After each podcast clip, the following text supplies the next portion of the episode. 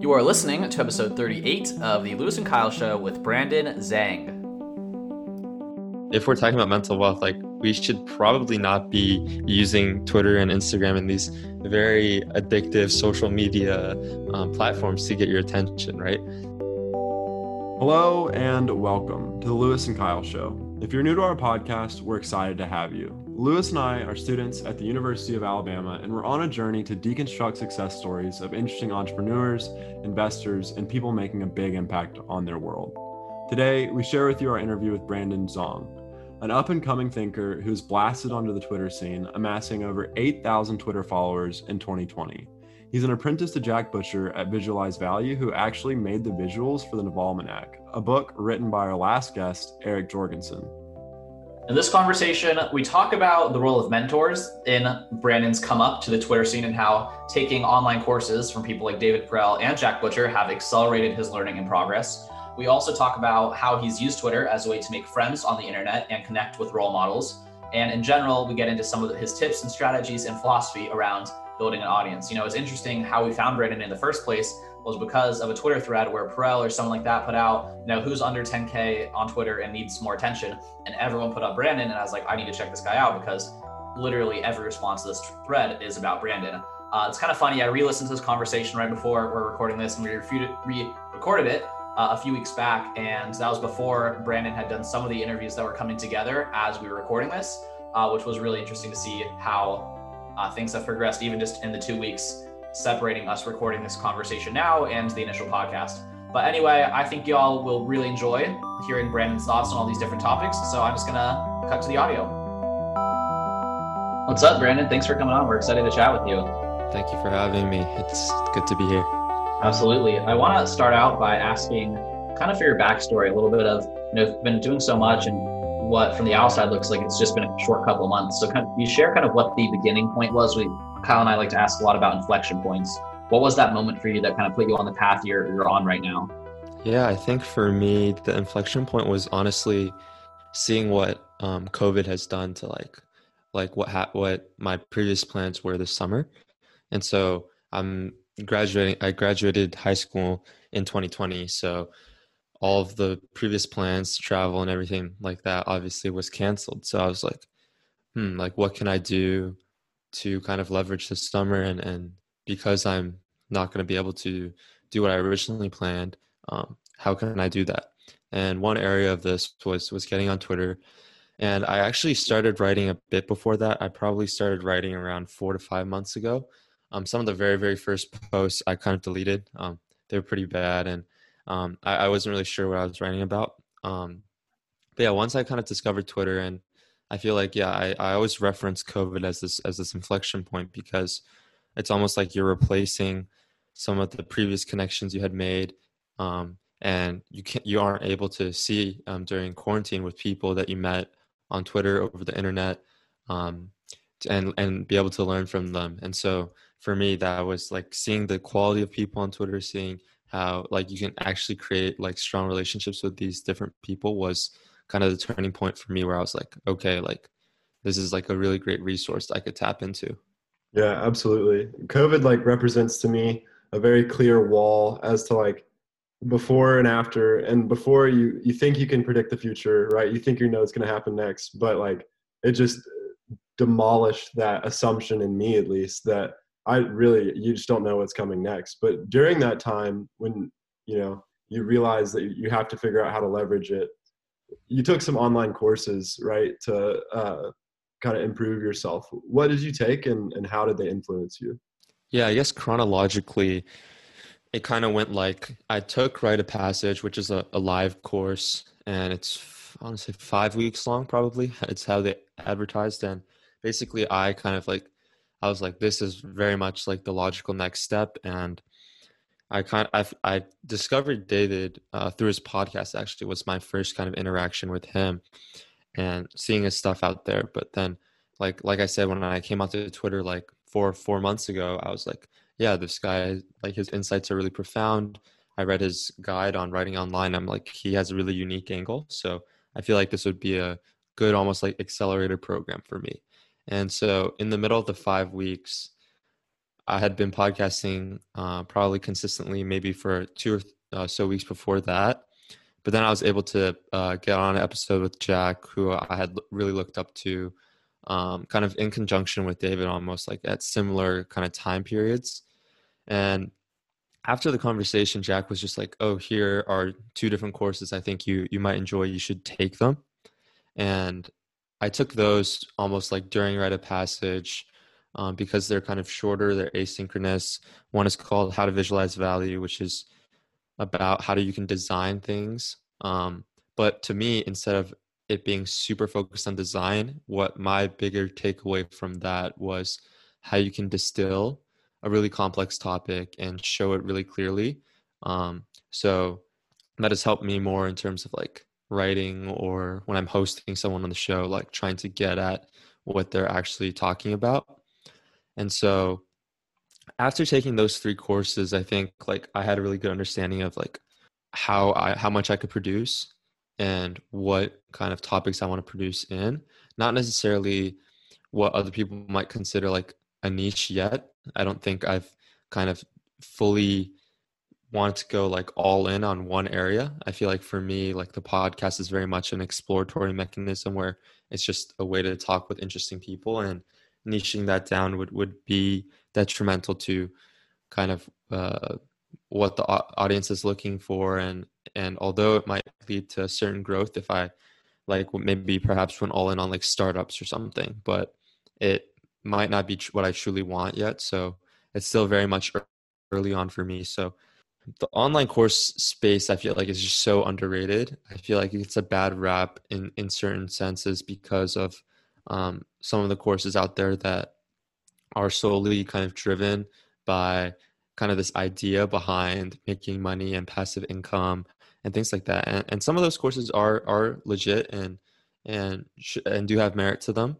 But i think that the there's a different uh, kind of almost pers- like characteristic to some of these other courses which are focused on providing you strictly the skills um, to any sort of uh, to like a very basic skill right?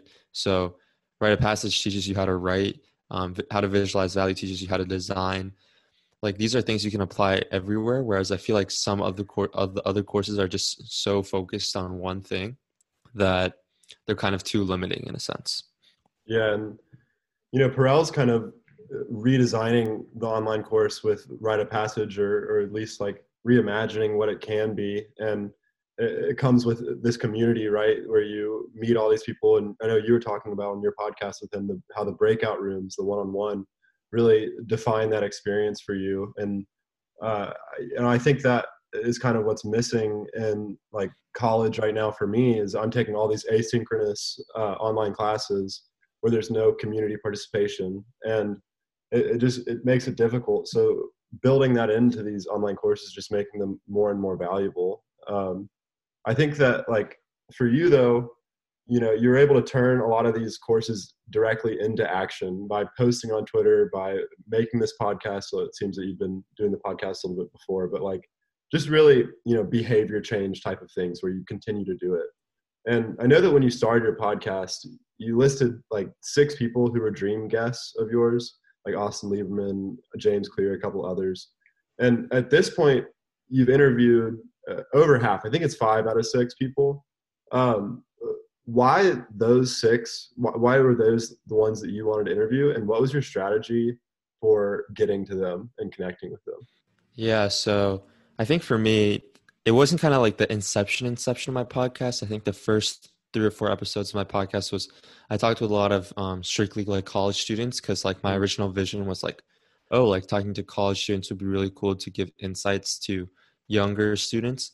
But I realized like that's not kind of like what I enjoyed. Like uh, some of the insights were, were really profound in a sense, but there's only so much like college students could talk about in a sense when it's so they're so similar in that regard yet where they haven't been able to have the time to branch out yet and so, kind of like when I was moving on to this next stage where I was like, who do I want that is really interesting to me?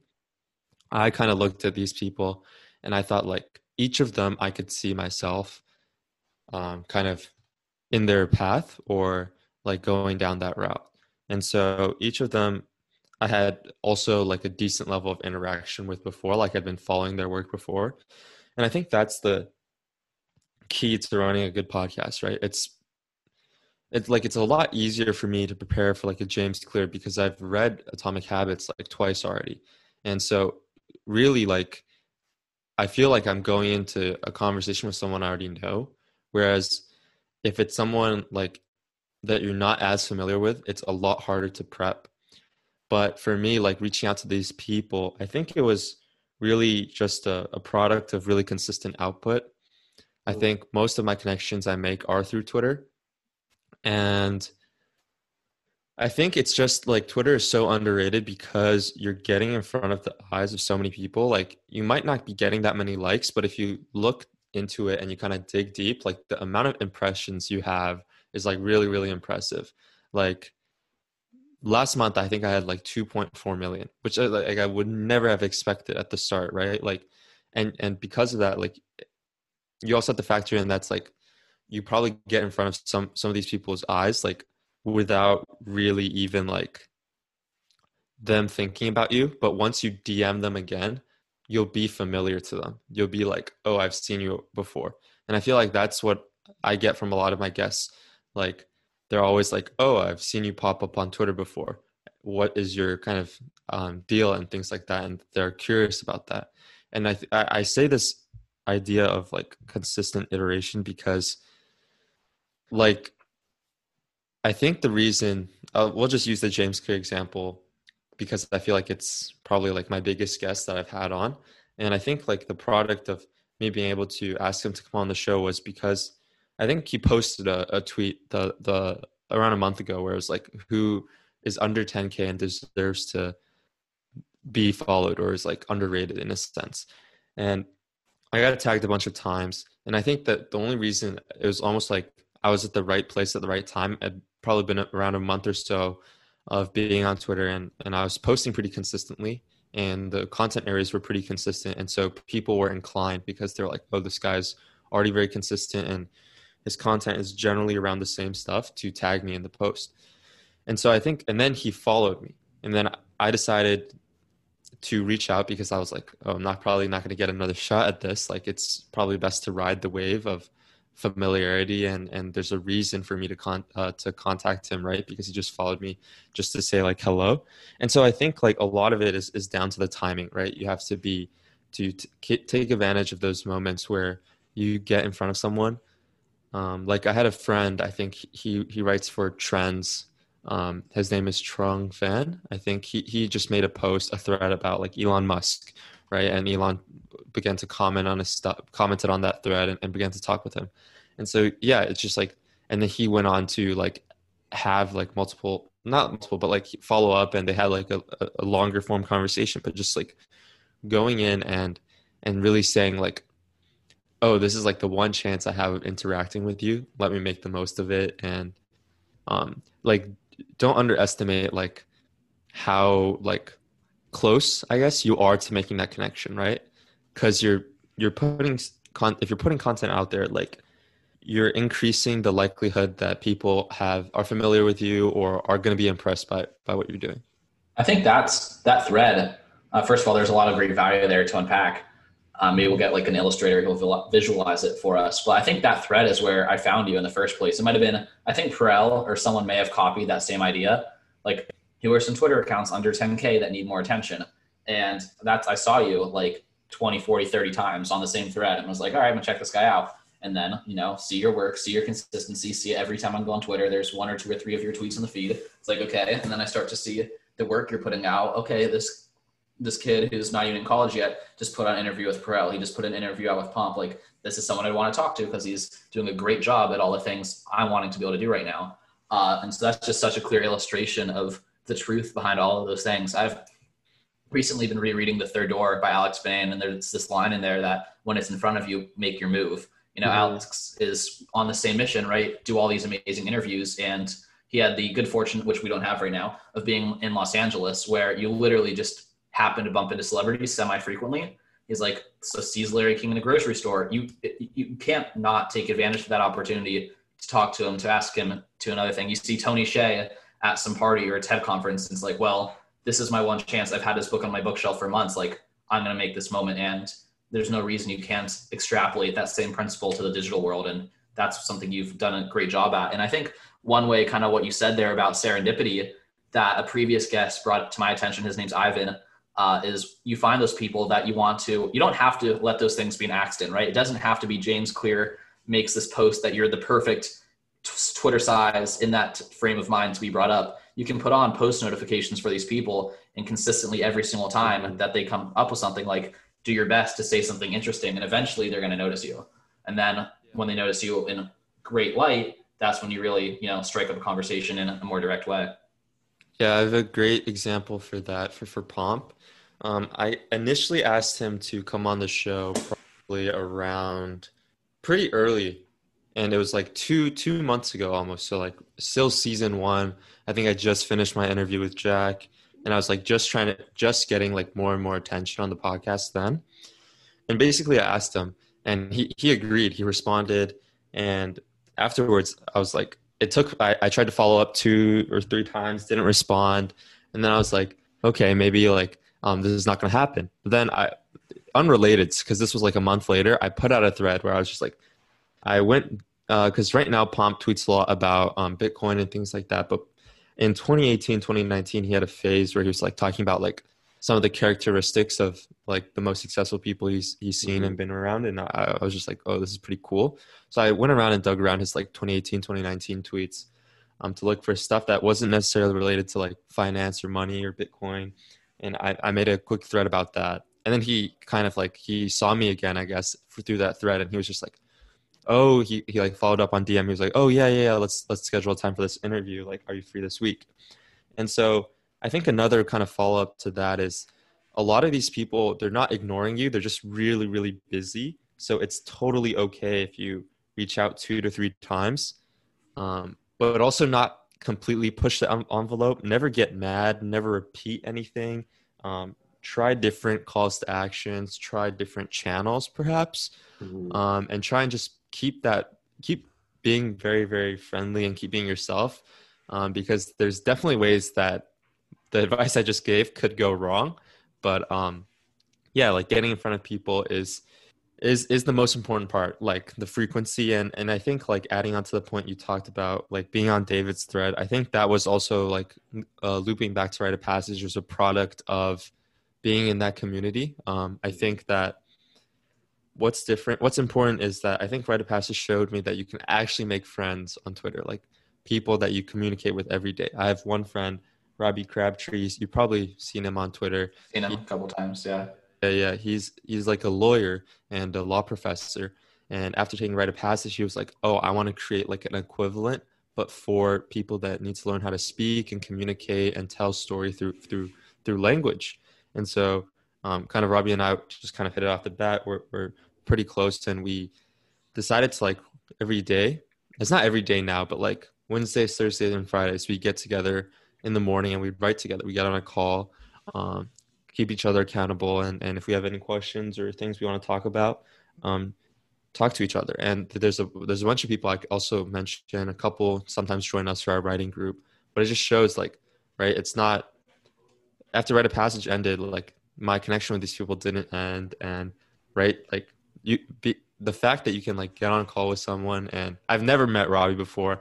I live in California. He lives in Texas. Like we we've like never really talked about things outside of like this we i mean we slowly are branching out but like it's just like so interesting that you can like make friends this way and i think like if you don't have like a deep rooted with someone it's it's hard for them to when they see that thread you have to be the first person that comes to mind right you have to be number one in their head so like I, i'd say it's like similar to the patrick collison advice like do things that don't scale like double down on people you find interesting and you think are, are, are cool and, and, and go and make a deep connection with them instead of trying to have like mediocre connections with with everyone in your following because it's not as uh, the reward is not is not going to be as great. Now there are, there are a lot of good ideas, and I think you really gave us some examples there of some examples of mindful productivity. You know, doing that weekly co-working call is a low friction way to consistently get a lot done and is a low friction way to consistently be networking mm-hmm. and continuing to maintain the important connections in your network that can lead to uh, you know serendipity and other things like that and so i want to transition now to unpack some ideas from your writing because you know uh, we're kind of this was the assumption up until this point in the interview that your tweets were good you know that if you're just tweeting something crappy every day right you're not going to get any attention you're just going to be the guy who puts out 7000 bad tweets uh, but you actually have a lot of really, really interesting ideas that you talk about in your writing. Uh, and I want to first start out with one I found recently on your website, which is the personal user manual. Can you explain what that concept is and the, the purpose of it? Yeah, so I, I first, it's not my idea. First, I'd like to give credit to Steve Schlafman, um, who I had on the podcast a couple weeks ago. Steve is a, uh, he's a, what he calls himself is a recovering VC. So he's, he's not in VC anymore, but he, uh, is a angel investor and a coach. And so i think he really knows what he's talking about when it comes to mindfulness and working in teams. And basically he did this exercise where he fills out basically a series of really introspective questions but they're also instead of like solely being focused on yourself it's about kind of like how you work in a team or how you work with others and it's just like really forces you to be honest with yourself about like what scenarios am I good in? What do I look for in other people? What is actually what is it actually that I do that is better than everyone else? And so it's almost like a, been a replacement for a resume in some senses, where if you're just about to work on a new project with someone or you're interested in learning more about them or working with them, sometimes you'll just forward it um, to uh, whoever you're working with. I found it been to be pretty useful, and I think that it's inspired a lot of people, especially people that aren't in like super traditional like corporate working settings, to to do it because it kind of gives you those guiding principles um, for how you operate, and it gives you like almost like a set of requirements for like who you're looking for. And so yeah, like I said, Robbie did one. Um, but yeah, it, the original idea was was from Schlaf and and one of and he worked with a good friend Rishi Tripathi. He's now at On Deck, but I just thought that that exercise looks so looks so interesting. We got another question for you about Rishi in a minute, but I love that, and it's been for people that especially maintain a public presence, like you know yourself or your podcast guests, or Kyle and I had Wes Ko on who worked with Seth Godin in the Alt MBA, and she had this pretty much the same concept on her website of a personal user manual. It's like these are things that I get excited to talk about. These are things that are boring to me. These are things that annoy me and we just looked through that and we're like, let's not ask about this. Let's ask about this. And she was in a great mood on the podcast because she told us what excites her to talk about and we asked about it. And so it kind of really helps. You know, there's nothing wrong with telling people how you prefer to work. And it's like amazing that if you actually do that and respect what people like, your relationship just is off to a great start. Uh, Kyle, you look like you had a question there. You want to go for it? Um, I was going to ask you what what are some highlights from your personal user manual? Like what gives you energy when you're when you're working? Yeah, I think for me, like the most powerful part of doing that was like really trying to think about like who I would want to work with. And I feel like that's almost a reflection of who I want to be to other people. And so I think that one area I need to get better at is I realize I need to be better at communicating um, and responding quicker. I feel like, especially with more kind of like serendipity and more opportunities, more people asking you to look at things or um, kind of communicate or get on a call just really trying to be a better communicator. So i think like recently i've just been investing in like trying to really optimize and automate my system to make it really easy for me to take more calls but also like not run out of uh, space to like have long periods of time where i could focus because i feel like calls um, like doing a long form call with like with you guys or a podcast is really interesting but oftentimes i get like oh can we hop on a call for 15 minutes um, and talk about this? So like really trying to automate that and and set up a strict system for that has been something that i think the personal user manual has helped me highlight. Like i feel like the most powerful thing of writing something like that is not to just throw it out there but to use it to like oh how can i change my life?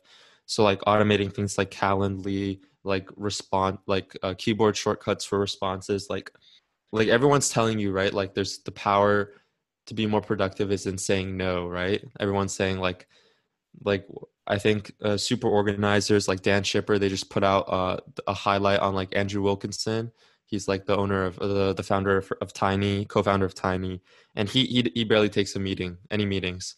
He has keyboard he has a keyboard shortcut, an email shortcut for like four or five different responses that basically he can kind of like knock out any um, request that you have to talk to him. And he just because he just wants time to be able to work on work with the companies that that he he's investing in. Um, and I think like realizing that has been has been really powerful for me. Um, some personal highlights about me, I'd say I think recognizing that I was really coachable helped as well. I think that right. Um, I think a lot of people. It's it's interesting, right? Because when you're young, it's it's like kind of hard to find a balance between like, am I solely just curious, or do I need a mentor to help? Not necessarily need, but will I benefit from having a mentor to help me in this regard?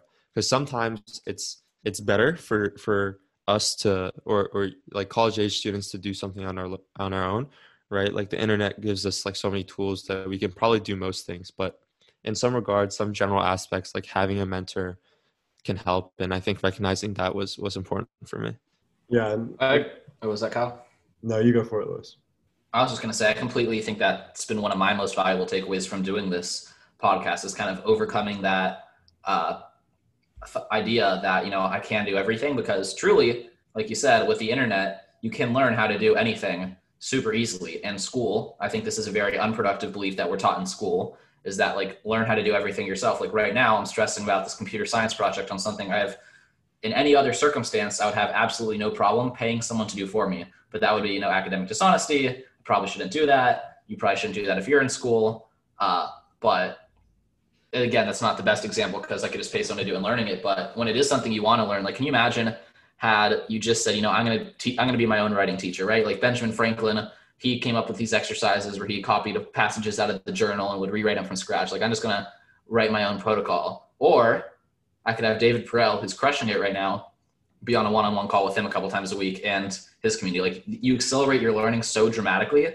by surrounding yourself with the best in the world. And that was the exact framework of another one of our podcast guests. He's like, in your 20s, just find the best in the world at what you're doing and learn from them, whether you have to pay them or they pay you, but like minimum wage or it's free. It's like there's no better way to get better at something than to have one-on-one instruction with the best person in the world. Uh, another thing I wanted to ask about you, this idea from your blog as it relates to to learning and specialization, is this idea of a niche from abundance uh, and ikigai. If I'm saying that word correctly, if it's Japanese, I don't really know. I didn't pick up the language. Uh, but could you explain what that is and kind of how it relates to this discussion and what the, the thesis is? Because I really enjoyed that piece, but would love to hear you explain kind of the takeaways from it. Yeah, so I think like this is very much a piece I wrote in the midst of Write of Passage because everyone was so concerned with what should I specialize in, what should my niche be. I want to grow, so I need kind of area specialization, and I feel like um, Rishi talked about this a lot on our podcast together. But ikigai is the Japanese term for the reason for being. I I don't know if I'm pronouncing it correctly mm-hmm. either.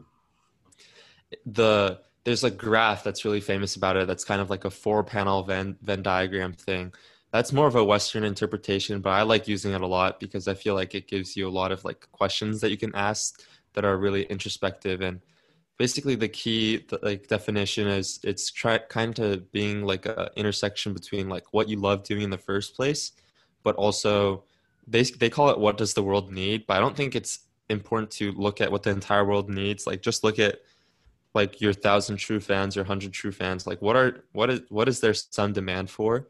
And then also like you should have like some they call it like what you are good at but i look at it more as like what you enjoy doing and, and what you are interested in.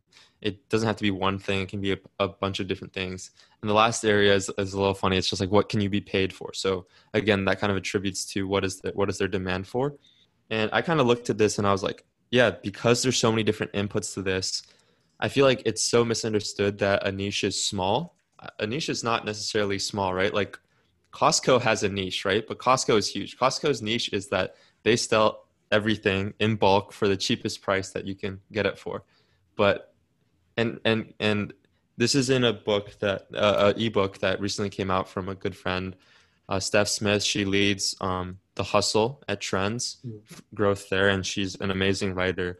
And she recently launched a book on Gumroad called "Doing Content Right," and it's all about like, right, we're in the sea of information where I don't know the specific stats, but like like six 60 million domains were created in Q1 of 2020 or something like that. How can like is it still worth it to start a blog? Is it still worth it to put content out there if it's just going to get lost? And basically what she was saying is like when you're looking for a niche like don't get scared because you're thinking it's so small because even if you cut like such a small slice from that pie and you really become an expert in it, you can leverage it for so much so much more growth. Like she initially wrote about like remote work because she was like a lived as a digital nomad in like 2015 so like five years before it became mainstream in 2020 right? And now everyone is reading her stuff right? Because everyone wants to, to work everyone is working remotely. So it's i mean obviously there's some level of chance and, and fate and i guess in, in that sense but the bigger lesson for me there was just like nothing is is that small on the internet yeah there's definitely a blue ocean out there for for anything that you might decide to go into and I think starting is like the most important thing, right? I was listening to a podcast the other day. I think it was, I think it was my first million. That's another hustle um, brand, but they were talking about how much more valuable it would be for someone to start tweeting about breakdancing and be some authority among 5,000 people about breakdancing than it would be for them to not talk about me, their experiment, the about their experience, and just like what that content creation can do for you at the end of the day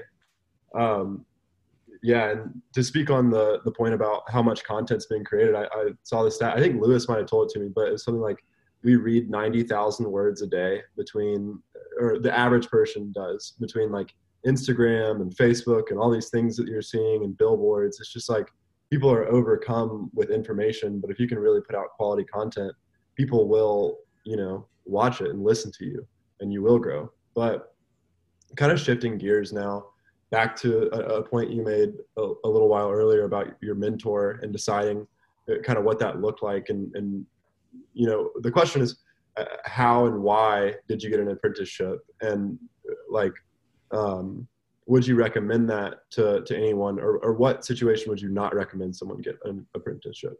Yeah can you backpedal and kind of explain the structure of an apprenticeship what that looks like in 2020 because you're not becoming a blacksmith as far as i understand. Yeah.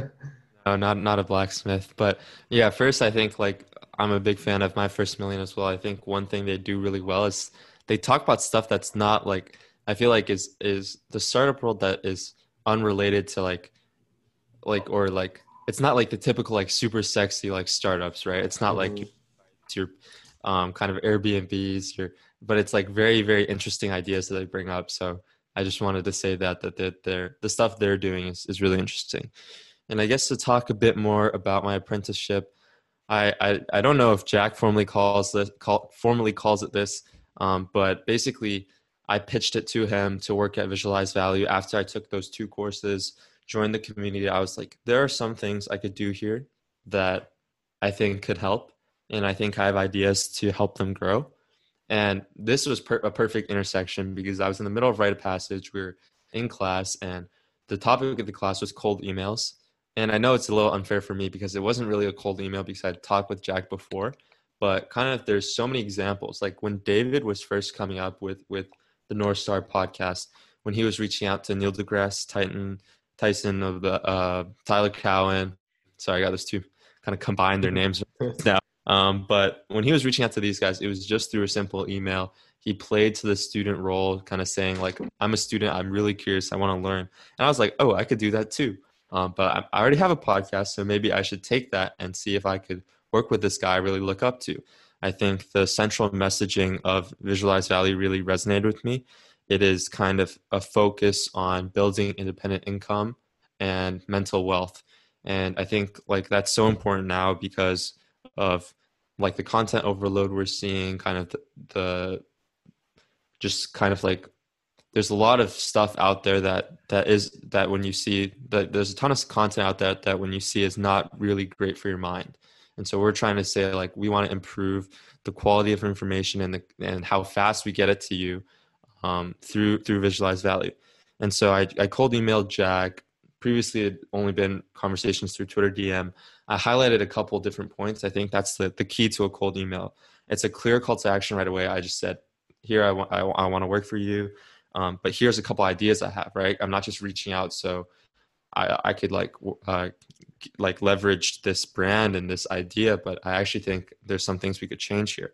And some of those things didn't didn't come through, but a lot of those changes have been made. I I think some of the changes right now that that have been kind of visual and that you can see is we're starting we're testing an affiliate kind of marketing program. We're not sure if we want to open it up, and even if we do, it'd be very kind of boutique and two to three affiliates every time. But another area is we're launching success stories, which is I've been able to talk with some of the people that have completed both courses, and they're launching really cool programs themselves, really cool products themselves. Just learning about how Visualize Value changed changed their lives, and also just working within the community. Um, so, kind of operating on a level, writing the community mail drop. It's basically a community based newsletter where we talk about some of the wins that members of the community had, some new projects that are launching, almost like a small premium version of like the indie hackers or product hunt newsletters.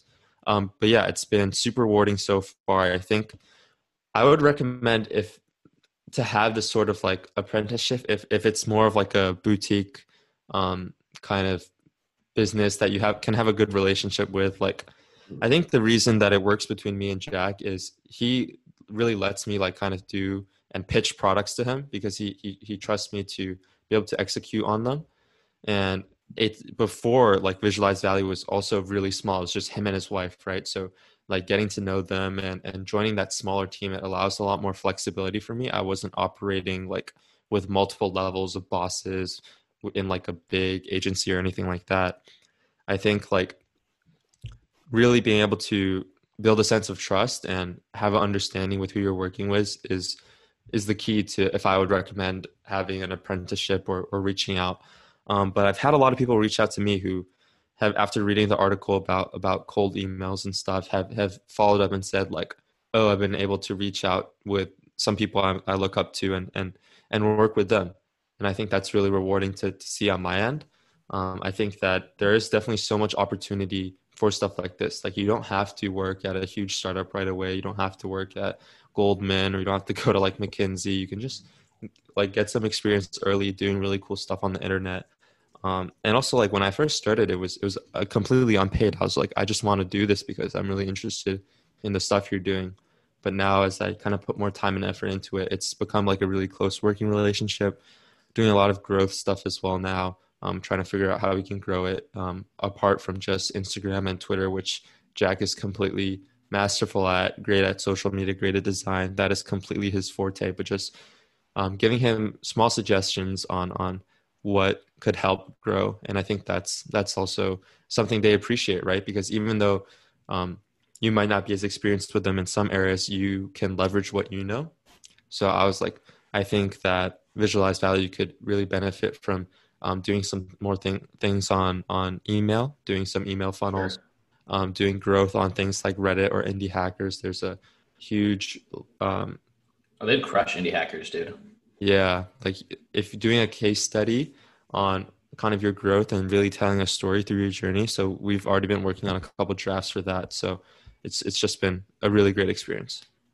Uh, that's great. And I have two comments to make here. Then Kyle has a question. First of all, I completely agree with you about the the rewards of doing the type of work that you know the three of us are trying to do, putting out content and sharing ideas and interviewing people. Is that reward is someone takes this is exactly what you know David Perell said to you on his episode is someone took your idea, ran with it, and something good happened to them as a result of it. So, you know, you taught all these people about cold emailing. They did the same. They went out and cold emailed, and now they have these great opportunities, these great life changing conversations. And for us, that's totally the same thing. And I just want to share with you that I mean, seeing you as a peer to us, you know, you're around the same age, you're doing the same kind of work, and seeing some of the success that you've been able to have has been super inspiring for Kyle and I just to lift the bar for ourselves and say, you know, Brandon's crushing it.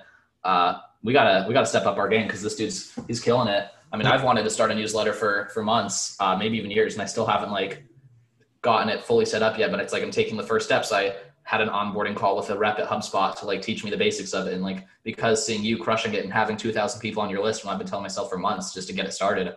Uh, so I appreciate that. Uh, and then one comment here about something I know. You got to get a Redbubble account for Visualize Value because some of the little designs they would crush it on Redbubble. Kyle made some of them as lock screen for a couple of days. The one on compound interest, like I would put that on my laptop put it right here on my Yeti.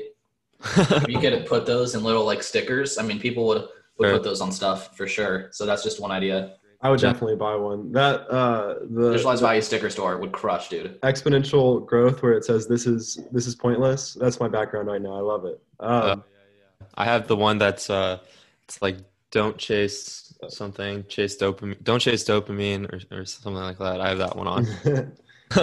but I wanted to make a comment too before I ask my question, just about uh, it kind of ties together what you were saying earlier about a systemized way of thinking and, and doing things.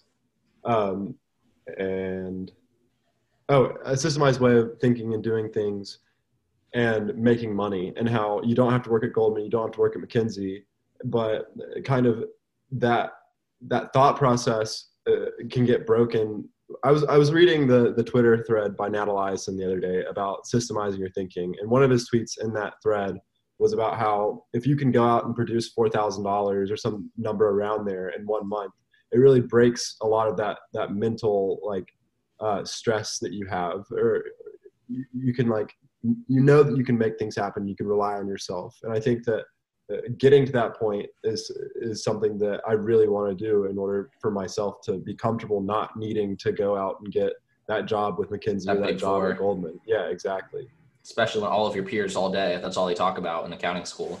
Oh man, you wouldn't believe how uh, many times I've heard the words EY at Deloitte in a sentence. It's horrible. But um, Today alone. to- well, not anymore because don't major in accounting, any, Brandon. I don't have any classes. Accounting is not a major in happiness. Um, but back to my question, I just wanted to to ask this quickly about Jack and you guys' relationship. I know that you- you're learning a lot from him, but is there one lesson that you can distill out of that that uh, kind of changed the way that you look at the world over the last few months? Yeah, just following up on Nat's Twitter thread, I think Nat is great. And it, I, I was on a call with him earlier this week, and it was so funny because we actually went to the same high school.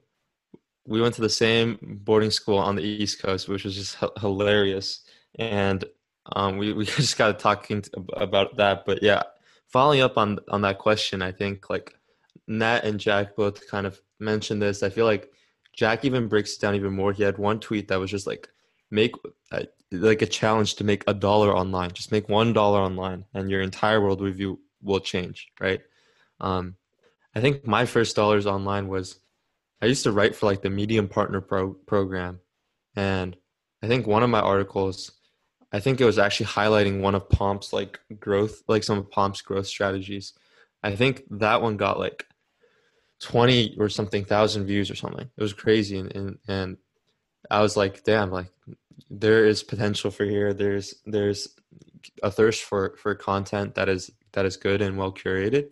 So I think that that's, that's one lesson from, from Jack that I kind of like even scaling down from Nat's lesson. If you, if you just get through that mental barrier, it is, it is really powerful. And then I think it's also just his story of how he started visualize value is really interesting, right? Like he worked in kind of the agency world for so long and he created his own to try and go solo but he, what he was realizing was that he couldn't really scale without also scaling like his time commitment and his effort and that's not what he wanted kind of going into the future and i think like just like seeing that um, understanding from him early just also pushes you to know that like oh there's other parts to wealth than just solely the monetary value. There's like the time and the the enjoyment as well. I mean, everyone's seen Naval's um, thread. Everyone, it, it seems like a lot of people that are that are making uh, kind of their independent income or passive income attribute some of the lessons to that. So,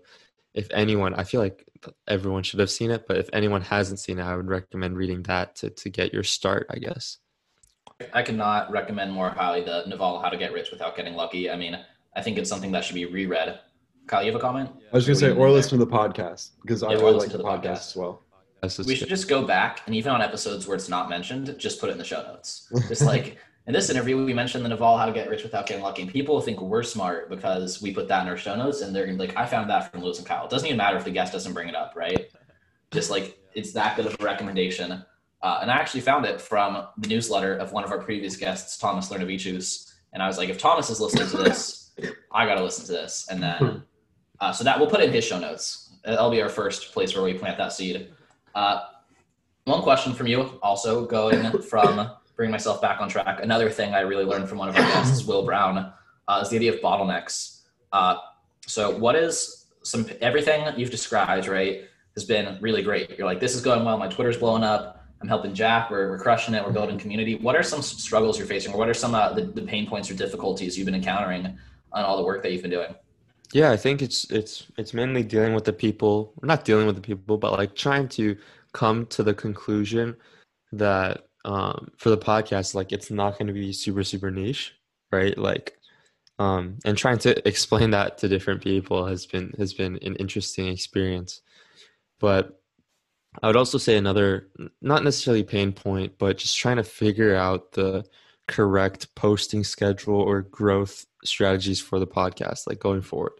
I think that right now it's I'm also like exploring how to do YouTube with the podcast, and I have a great uh, editor that that is a good friend um, that helps me with that. But just trying to see like what are some ways to improve the growth. Does that mean like doing more than one episode a week? Does that mean cutting up a bunch of different video clips with different timestamps and doing that? Um, but just thinking about that has been has been very very uh, interesting, and it's been a conversation I've I've always been having. I feel like this past week I've also gotten on different calls with different people. I I think I posted earlier this week about like I was having like kind of a a, a, a contemplation of like should I change the the name of my show or should I do this? And a bunch of people reached out and they were like, oh, we can help you with uh, kind of your branding um, and positioning and things like that. And it's just been really interesting to like talk with these different people and, and see where to go from there. Um, so yeah, I'd say like trying to think about the future of the podcast has been um, kind of like the biggest area of, of, of thought and effort these past couple weeks. Yeah, I think that Louis and I have had probably the exact same conversation, uh, yeah. the exact same number of times. You know, our podcast is just called the Louis and Kyle Show, and we pretty much talk to whoever we find interesting whenever we find them interesting. So explaining that niche to to different people that we get on the phone with has been a problem. Um, for sure, but uh, you know, not having a niche is also a niche, and, and talking to interesting yeah. people is a niche, and uh, I think a lot of the intrinsic value that we've gotten out of this podcast, just from the conversations, is like uh, the the conversations that we have with people that we wouldn't have if we had a niche have been so valuable that it's like yep. why would we why would we box ourselves into some small corner of this of yep. this population um real quick before you ask your next question i had a comment i wanted to make just it wasn't a question i was going to say sorry. that i, I think, thought you did your question um that was a different um than uh I was okay, gonna say be... that student mindset. I think I think that you should change the name. I think that you'll um, I think you'll appeal to a larger audience if you, if you change the name. I, I was gonna comment on your thing about, about uh, a name to change it to, but I couldn't think of one. I didn't like either of the ones that you had suggested. So, mm. Yeah, I think that, the planning stage of that one. Mm-hmm. I think an interesting comment there. This is not what I was about to say about the student mindset so I was listening to uh, a podcast today with book thinkers. He brought on Evan Carmichael, and they're going through some ideas about how book thinkers, which is you know this Instagram account for books, could create products about personal development. And the host of the podcast was like, "What if I called it you know like 15 ways to grow one percent better every day?" And he's like, the the guest was like, "That's a terrible idea because you're trying to brand this. Your goal that you expressed to me is for beginners who aren't into personal development to read this as their guide, and you're going to scare all of them away with a title like that. Uh, so whereas you know my idea with your your title of the student mindset is where you know Kyle and I who are deep in like the personal development space obviously are gonna get like oh you know it's not college student forever it's always a learner lifelong learner like there's always something people can teach me and that makes a lot of sense whereas you know some random person who's not as deep in the space yet might be like college student podcast college student graduation like i'm not 20 anymore uh, so I think that might make some sense, but it's just who, again, the purpose and the direction for it. But the comment I was going to make, Kyle, and this is something I wanted to mention earlier, when you were bringing up, Brandon, the, the point about um, forgetting the name of the person who made the idea, the, the person from the hustle, what was her name? Steph Smith? Steph Smith, yeah. Yeah. So when St- Steph had talked about, or you, you had talked about how, you know, you don't need to have this groundbreaking niche. It doesn't have to be totally interesting. Like she can talk about digital nomadism in 2020 and still get attention if she makes good work and brings a new angle to it. And I think one thing Kyle and I should lean into that we haven't is like, you know, we can we people like, what's the point point of your podcast? And it's really, in my opinion, no different than Tim Ferriss show, except from the perspective of 20 year olds who aren't successful yet. And I think we've kind of run away from just like that copy paste branding of like, this is the Tim Ferriss show. We want to unpack high performers in all the fields we're interested in, whether that's business, whether that's fitness, whether that's health, whether that's writing, right? Just unpack high performers or Twitter, right? People who are crushing on Twitter, unpack anyone who's doing a great job of something we want to do, ask them habits and routines, right? Like stealing all of Tim's messaging, all of his purpose, but we're 20 we're 21 20 year old hosts who haven't achieved that level of success yet who don't have that audience and we're kind of more in the learn and apply role and i think we've kind of been afraid to just say that's what we're out here to do when i think it perfectly describes what we're out here to do and i think there's nothing wrong with just borrowing that niche but the fact that we're bringing a different perspective to it of being 20 years old and not successful yet is the niche in and of itself. So I appreciate you making that Steph Smith comment earlier because that really kind of got me on that train of thought. No, she's great. I recommend getting her stuff. I think, yeah, um, not even just her book, but she has a couple really great like long form essays. Her most famous one, I don't, I think you, I think it might have been like passed around, but it's called "How to Be Great, Just Be Good" repeatedly. Um, it went super viral a couple years ago, but yeah, some of her stuff is amazing. Fantastic. I'll have to check it out. And the story, I mean, I don't need to get too into Steph Smith here of how she sold that book's pretty cool too. She just like put out a feeler on Twitter, like if I wrote a book about X, would people be interested? And it got like a couple hundred likes and a couple dozen retweets. And she's like, well, that's if it's a hundred dollar product and that's 12 buyers, that's a thousand bucks and it's gonna take me 10 hours to write. That's a positive trade-off. So I'm gonna do it. I think uh, so that's a cool story on its own right. I think Derek Sivers did the exact same thing on his Twitter. He was like, if I compiled all my blog posts and sold it as a book, would you buy it? And a bunch of people said, of course I would. And so he did it, and now it's for sale, and he's probably making tons of money off of it. Definitely is. And Nat Eliason just sells sells his book notes and makes a yep. ton of money. That. Yeah. But I don't know if you read. I think we're about to say the same thing, but you can do it. Uh, I don't know if you read his blog post um, about making a blog, but his graph about his revenue will blow your mind from the beginning of quarantine to now at the Roam course. It's crazy how much money he's able to to generate off of off of Roam and the course that he created. I'm sure it's you know joining Forte Labs. It's only going to go way up from there. Like, you want to move now to the the bonus questions, Kyle? Let's do it. Absolutely. So, first question we have for you. Uh, this is something you probably get asked a lot, so I apologize for. I hate. We never want to be the repeat question guys, but I haven't heard your answer. Uh, so someone like you working with all these people who are literally like their brand is here's how you can learn how to make your own money off the internet so you don't have to go on the conventional path uh, so why are you still in school right now or what's your thinking there what's what's your mind at with college yeah i think i've gotten asked this every single conversation i have but i so it's good right because I, my my answer will be hopefully decently rehearsed and, and decently uh, explained but for me i think right it's like I said, it's still very much in the searching phase, and I feel like that's perfectly perfectly okay for someone, right, who who has hasn't had their first year of college, right? Some people just know kind of what they want to do early. Um, but yeah, for me, it's very much. I feel like I made this decision because I recognize I could do both and balance both, and and I see merits to both, right? Um, I think I can still do the podcast newsletter and work with Jack, um, and that's kind of like helping me grow my audience, helping me uh, look at these different tracks. And I could still go to school where I still have um, some areas that I, I, I, personally am really interested in history. So I, I really want to still learn that and look at that. And I think that probably Columbia has some of the best teachers and, and, and courses for that. And so that's really rewarding to me in terms of kind of what I'm looking at just from a personal interest perspective and I think that will only help me become a better host, better writer. Um, I think that it's it's just the perfect balance for me. Pretty much is is how I've been explaining it to people. I think that like obviously everyone is trying to to take a positive outlook on on on what's happened with COVID, and I, I honestly think that going to school remotely has has been helpful because I don't not that I don't want to, but because I can't socialize as much, right? I have time to to talk with these people on the internet instead. So that's that's that's my explanation.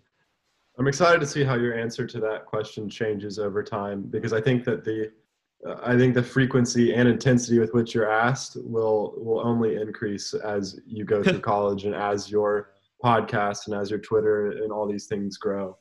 Um, but yeah, I think I think college is is really a great time. Uh, you know, being at college is a lot different, and being around people is a lot different. So I I have a different experience. But on to our next question. Um, we're stealing this directly from Peter Thiel and the book Zero to One. I'm heard, I'm sure that you've heard of it before, and if you're listening, you've heard of it. But um, what important truth do do very few people agree with you on? So, what do you believe that other people don't really believe? Yeah, it's overrated. I think that one area that Jack and I recently have been talking about, um, because we're launching, uh, he's launching Value app.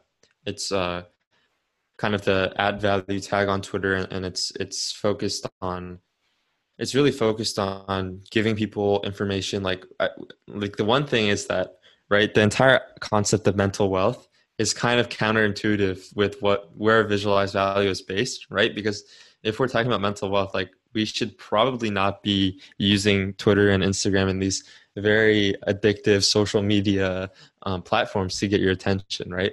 Um, so that's the idea of Value App to have some long form content in a very streamlined place where you're not going to get distracted by Twitter. And and one of the conversations we were having about that is like what kind of areas do we want to cover with those posts and, and what what are some of the things that so the fundamental truths that that some people might might um, disagree with and, and one of the things is that I feel like people are so stooped in, in negativity about where our world is headed and where our world is is is what it, what it looks like that they don't look at what it's become and what has grown and changed i think it's that typical argument of right like if you like by all metrics um, everything has has has been uh, has been improving since whatever kind of date you try and measure from. Obviously there's dips and divots and, and 2020 will, will rule as an anomaly in that sense but let's hope. look at it um there there's this book that I, I I can't come to to name right now, but is it Factfulness? No, it's it's another one. I I, I'll, I can forward it to you guys later. You guys can put it in the show notes, but it's basically all around this idea that basically it's it's not as doomed as everything seems. I feel yeah. like everyone that's that's been everyone's top of mind so far and, and then it is i mean i'm not like a i'm not saying like climate change doesn't exist or anything like that but i'm just saying like there's the negativity in society right now currently outweighs the positivity that should be there um, i'm not saying that the positivity might override the negativity like in terms of the ratio that it stands but i feel like it's heavily heavily underrated at this current moment? Well, I think I'm going to try and um, kind of tie that together with what you said before. But like, I, I watched The Social Dilemma. Shout out to Netflix, and um, it's all about how uh, each person is kind of um, put into a box and they're given facts to make them look at the world and um, the more attention you give to one thing the the more attention or, or, the bigger in your head that thing will be and like, if you're on Twitter and you're looking at things that are negative, it's going to show you more things that are negative. And it's a lot easier to to digest or more interesting to digest that stuff, I think. And you just get rolling down this hill. And that's kind of the same thing about, you know, how um, social media, you know, you don't want to be looping people into social media to give them all this value on visualized value. Um, I said I was going to try, and I think I'm I'm failing. I'll hop in here. Yeah, go for it, Louis. So I think one thing that I found very interesting about what you're about to say with the visualized value, Brandon, about how you know do we want to be putting this on Twitter? I think there's nothing wrong with if people are going to be on the, this uh, people are going to be on this tool, right? Like unless your message is I'm going to get people off of Twitter. I think there's nothing wrong with trying to be that person that's like putting the needle in the haystack that gets catches someone attention. Like they find a visualized value tweet and they're like, oh shit, I was wasting time. Time to go do something better. Like I don't think there's anything wrong with doubling down your Twitter strategy and putting more and more content on there and being like, this is a good idea in the sea of chaos. And I could rant for a long time, Kyle, about uh, the things Brandon was just talking about. I a thousand percent agree with you, right? Obviously, I'm going to say this comes from a point of ridiculous privilege to say how strongly I agree with you. And climate change is a very real problem, and there's a lot of not so good things on in the world. But I think it's one of the most powerful and important and underrated concepts right now is just stopping from a micro scale, right? Looking around at your personal situation and saying, wow, things are actually pretty fucking good, right? I mean, like if you read just one history book, if you read even just one historical fiction book and you're like, wow, 300 years ago, people didn't have fucking toothpaste right? Mm-hmm. like my personal moment right now is pretty good. I get to wake up, I'm in a comfortable bed. I don't have to worry about foraging for food. I don't have to worry about like all of these very challenging things. Like if something bad happened to me medically, if I got an ear infection, if I got a toothache, all of these things that used to like destroy your existence are fixed. So that's like a micro scale, right? Like you go to the grocery store, any craving you possibly have could be gratified at, in a 10 minute target run. Any physical item you need for anything you probably want can be gratified by a two to three day purchase on Amazon. It's like it's a quarantine. I want to learn this new hobby. I'm going to get whatever the heck I need, all this new equipment for this super niche thing I didn't even know about a week ago, delivered to my front door. And that's a level of access that most people listening to this podcast probably have. And just appreciating like those very small in the moment levels of gratitude is hugely important. And then on the macro scale, right, it's the factfulness by Hans Rosling, Bill Gates, you know, saves the world kind of thing, real life superhero. Like, let's look at infant mortality over the past hundred years. Let's look at polio and all these other terrible diseases that used to like literally destroy hundreds of thousands of people's lives every single year that just aren't problems anymore. And I think that's a huge problem with mainstream media and like the information that people consume is it doesn't put any attention into promoting these things. And this is why a lot of the time I'm the not social media guy because most people aren't going to have the these tools aren't cur- aren't built for you to curate your feed in a way that benefits you, right? The incentive of all of these tools is how do I get this person to spend the most amount of time on it? And positive energy, positive energy, positive energy, motivation to go do important things that aren't this is not going to keep you on the platform. It's controversy, it's comparing yourself to others, it's these moments that are going to draw you into a rabbit hole and ruin your day.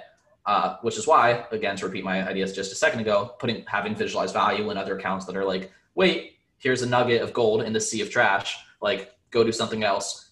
Go read this long form blog post. I think are good things. So that's kind of a long winded answer to the question no one asked me that I just wanted to get off my chest that, you know, maybe things aren't, aren't as bad as we think they are. And I could go on this for, for a long time, but next Very question. Summation of what I'm trying to say. yeah, I, I'm with you. I passionately agree with you. So if, if, if I was the whole world, your answer wouldn't count for the Peter Thiel question because then the whole world would agree with you. But I'm not. Uh, so I, I was happy to tag team there. On the same note, uh, I want to ask you a question about dopamine detoxes you know so maybe you agree with what i just said and you're like wow these tools best interest is for me to not have a good day that's shitty uh, what's a dopamine detox and what's yeah. your experience with it i try and do one once a month or so i think that it would it's basically uh, one day or a third of a day or half a day or however long you can dedicate to it where you just focus on you put everything away and it's depending on the level of intensity. I think the very basics that you need to put away is obviously all your screens, all your TV, all your notifications, everything um, securely store uh, physically put away, um, and then focusing instead of of on different tasks that you want to work on, or a lot of it is focused on just spending time in the moment. I feel like for me, the best part of doing it is is going on a walk or uh, or or writing um, on a journal. Um, and I think that a lot of people really go to extremes where they're like, you're not allowed to read, you're not allowed to do this, do that, and and I think that that doesn't work for me. Um, it works for other people in terms of like just they talk about like how much how like powerful the clarity is for them if they like truly don't do anything. But for me, I, I just end up feeling like I'm just sitting there and nothing's really happening. But the the idea behind it is that it shows your body and your mind that there's just this one full stop where you can be like, oh, I can operate without these things.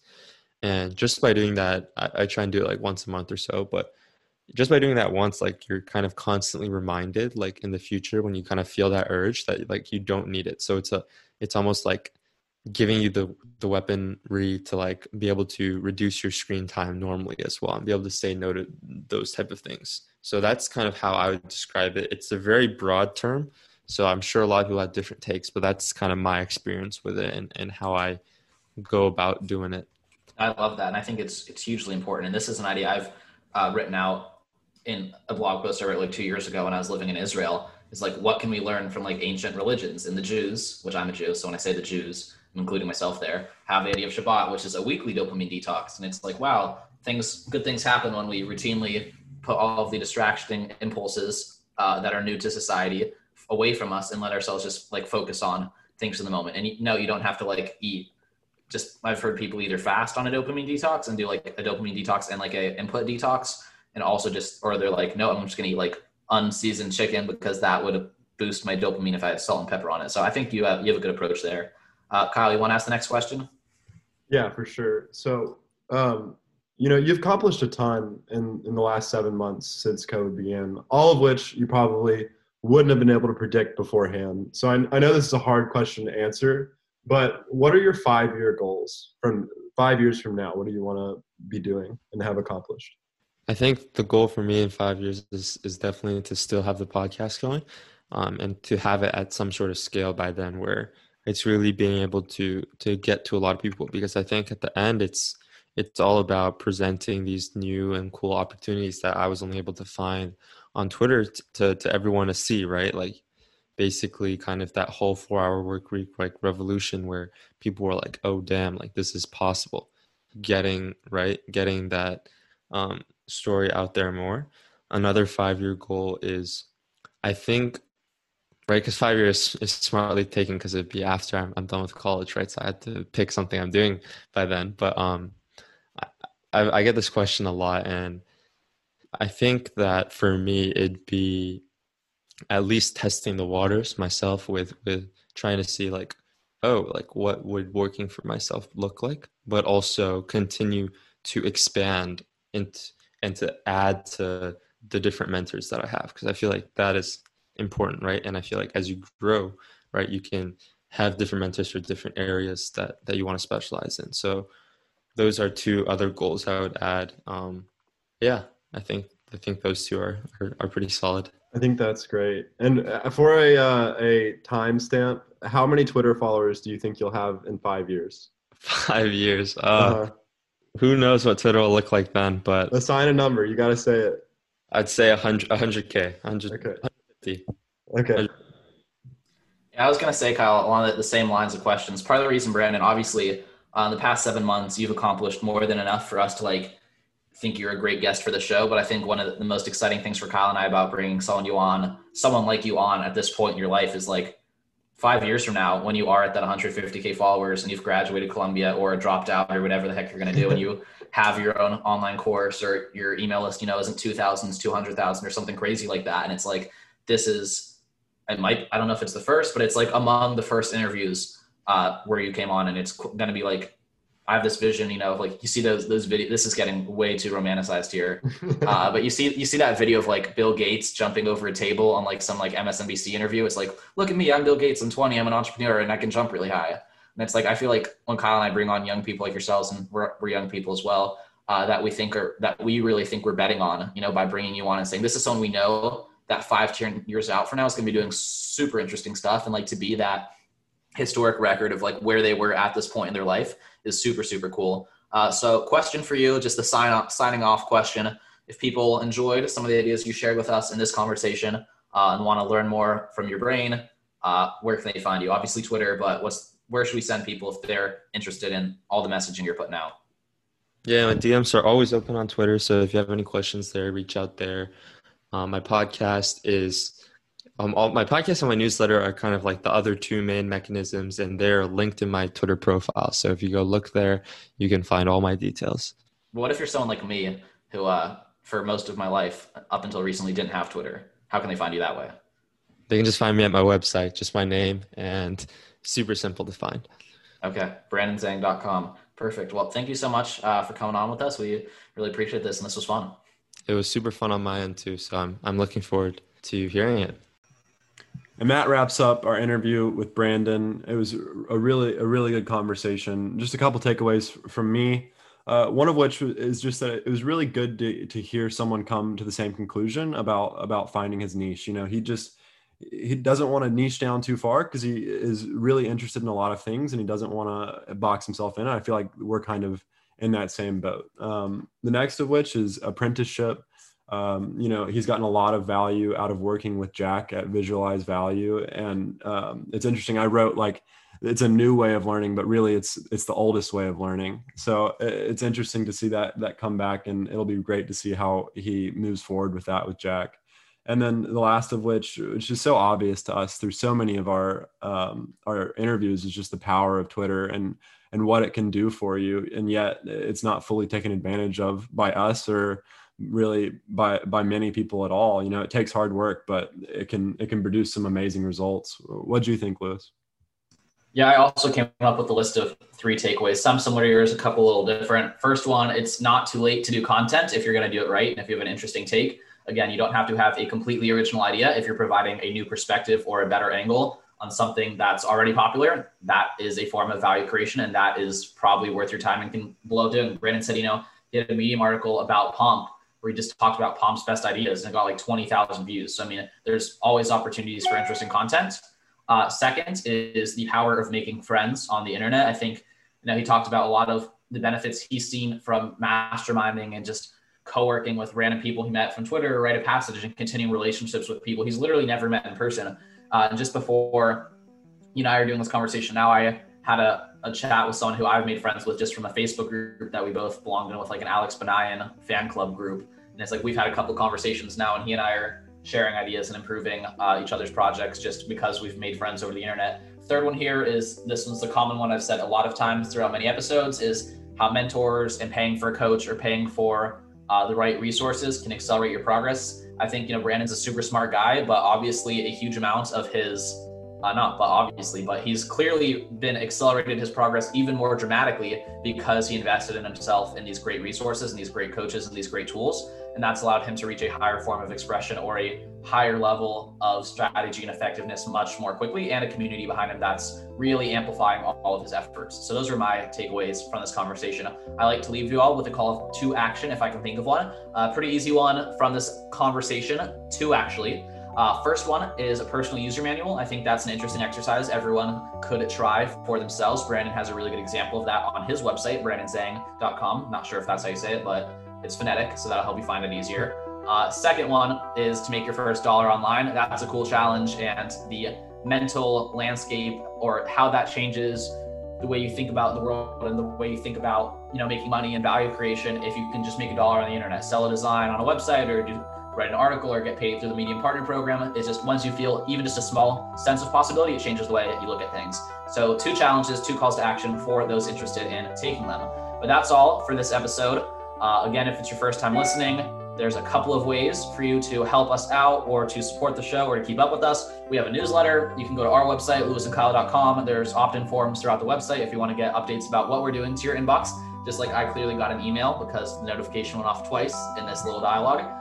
Otherwise, we also have social media accounts where we post updates about what we're doing, talk about the show, post sound bites, post fun clips. Uh, you can find us at Louis Kyle Show on all major platforms. If you want to help us grow, the two most impactful ways for you to do that first of all, leaving a rating or review on iTunes and subscribing. Second of all, is just good old word of mouth. Tell someone about the show. If you liked it, share the link, let them know what we're doing and why they should listen. That's all for this week, guys. Thanks for listening. See ya.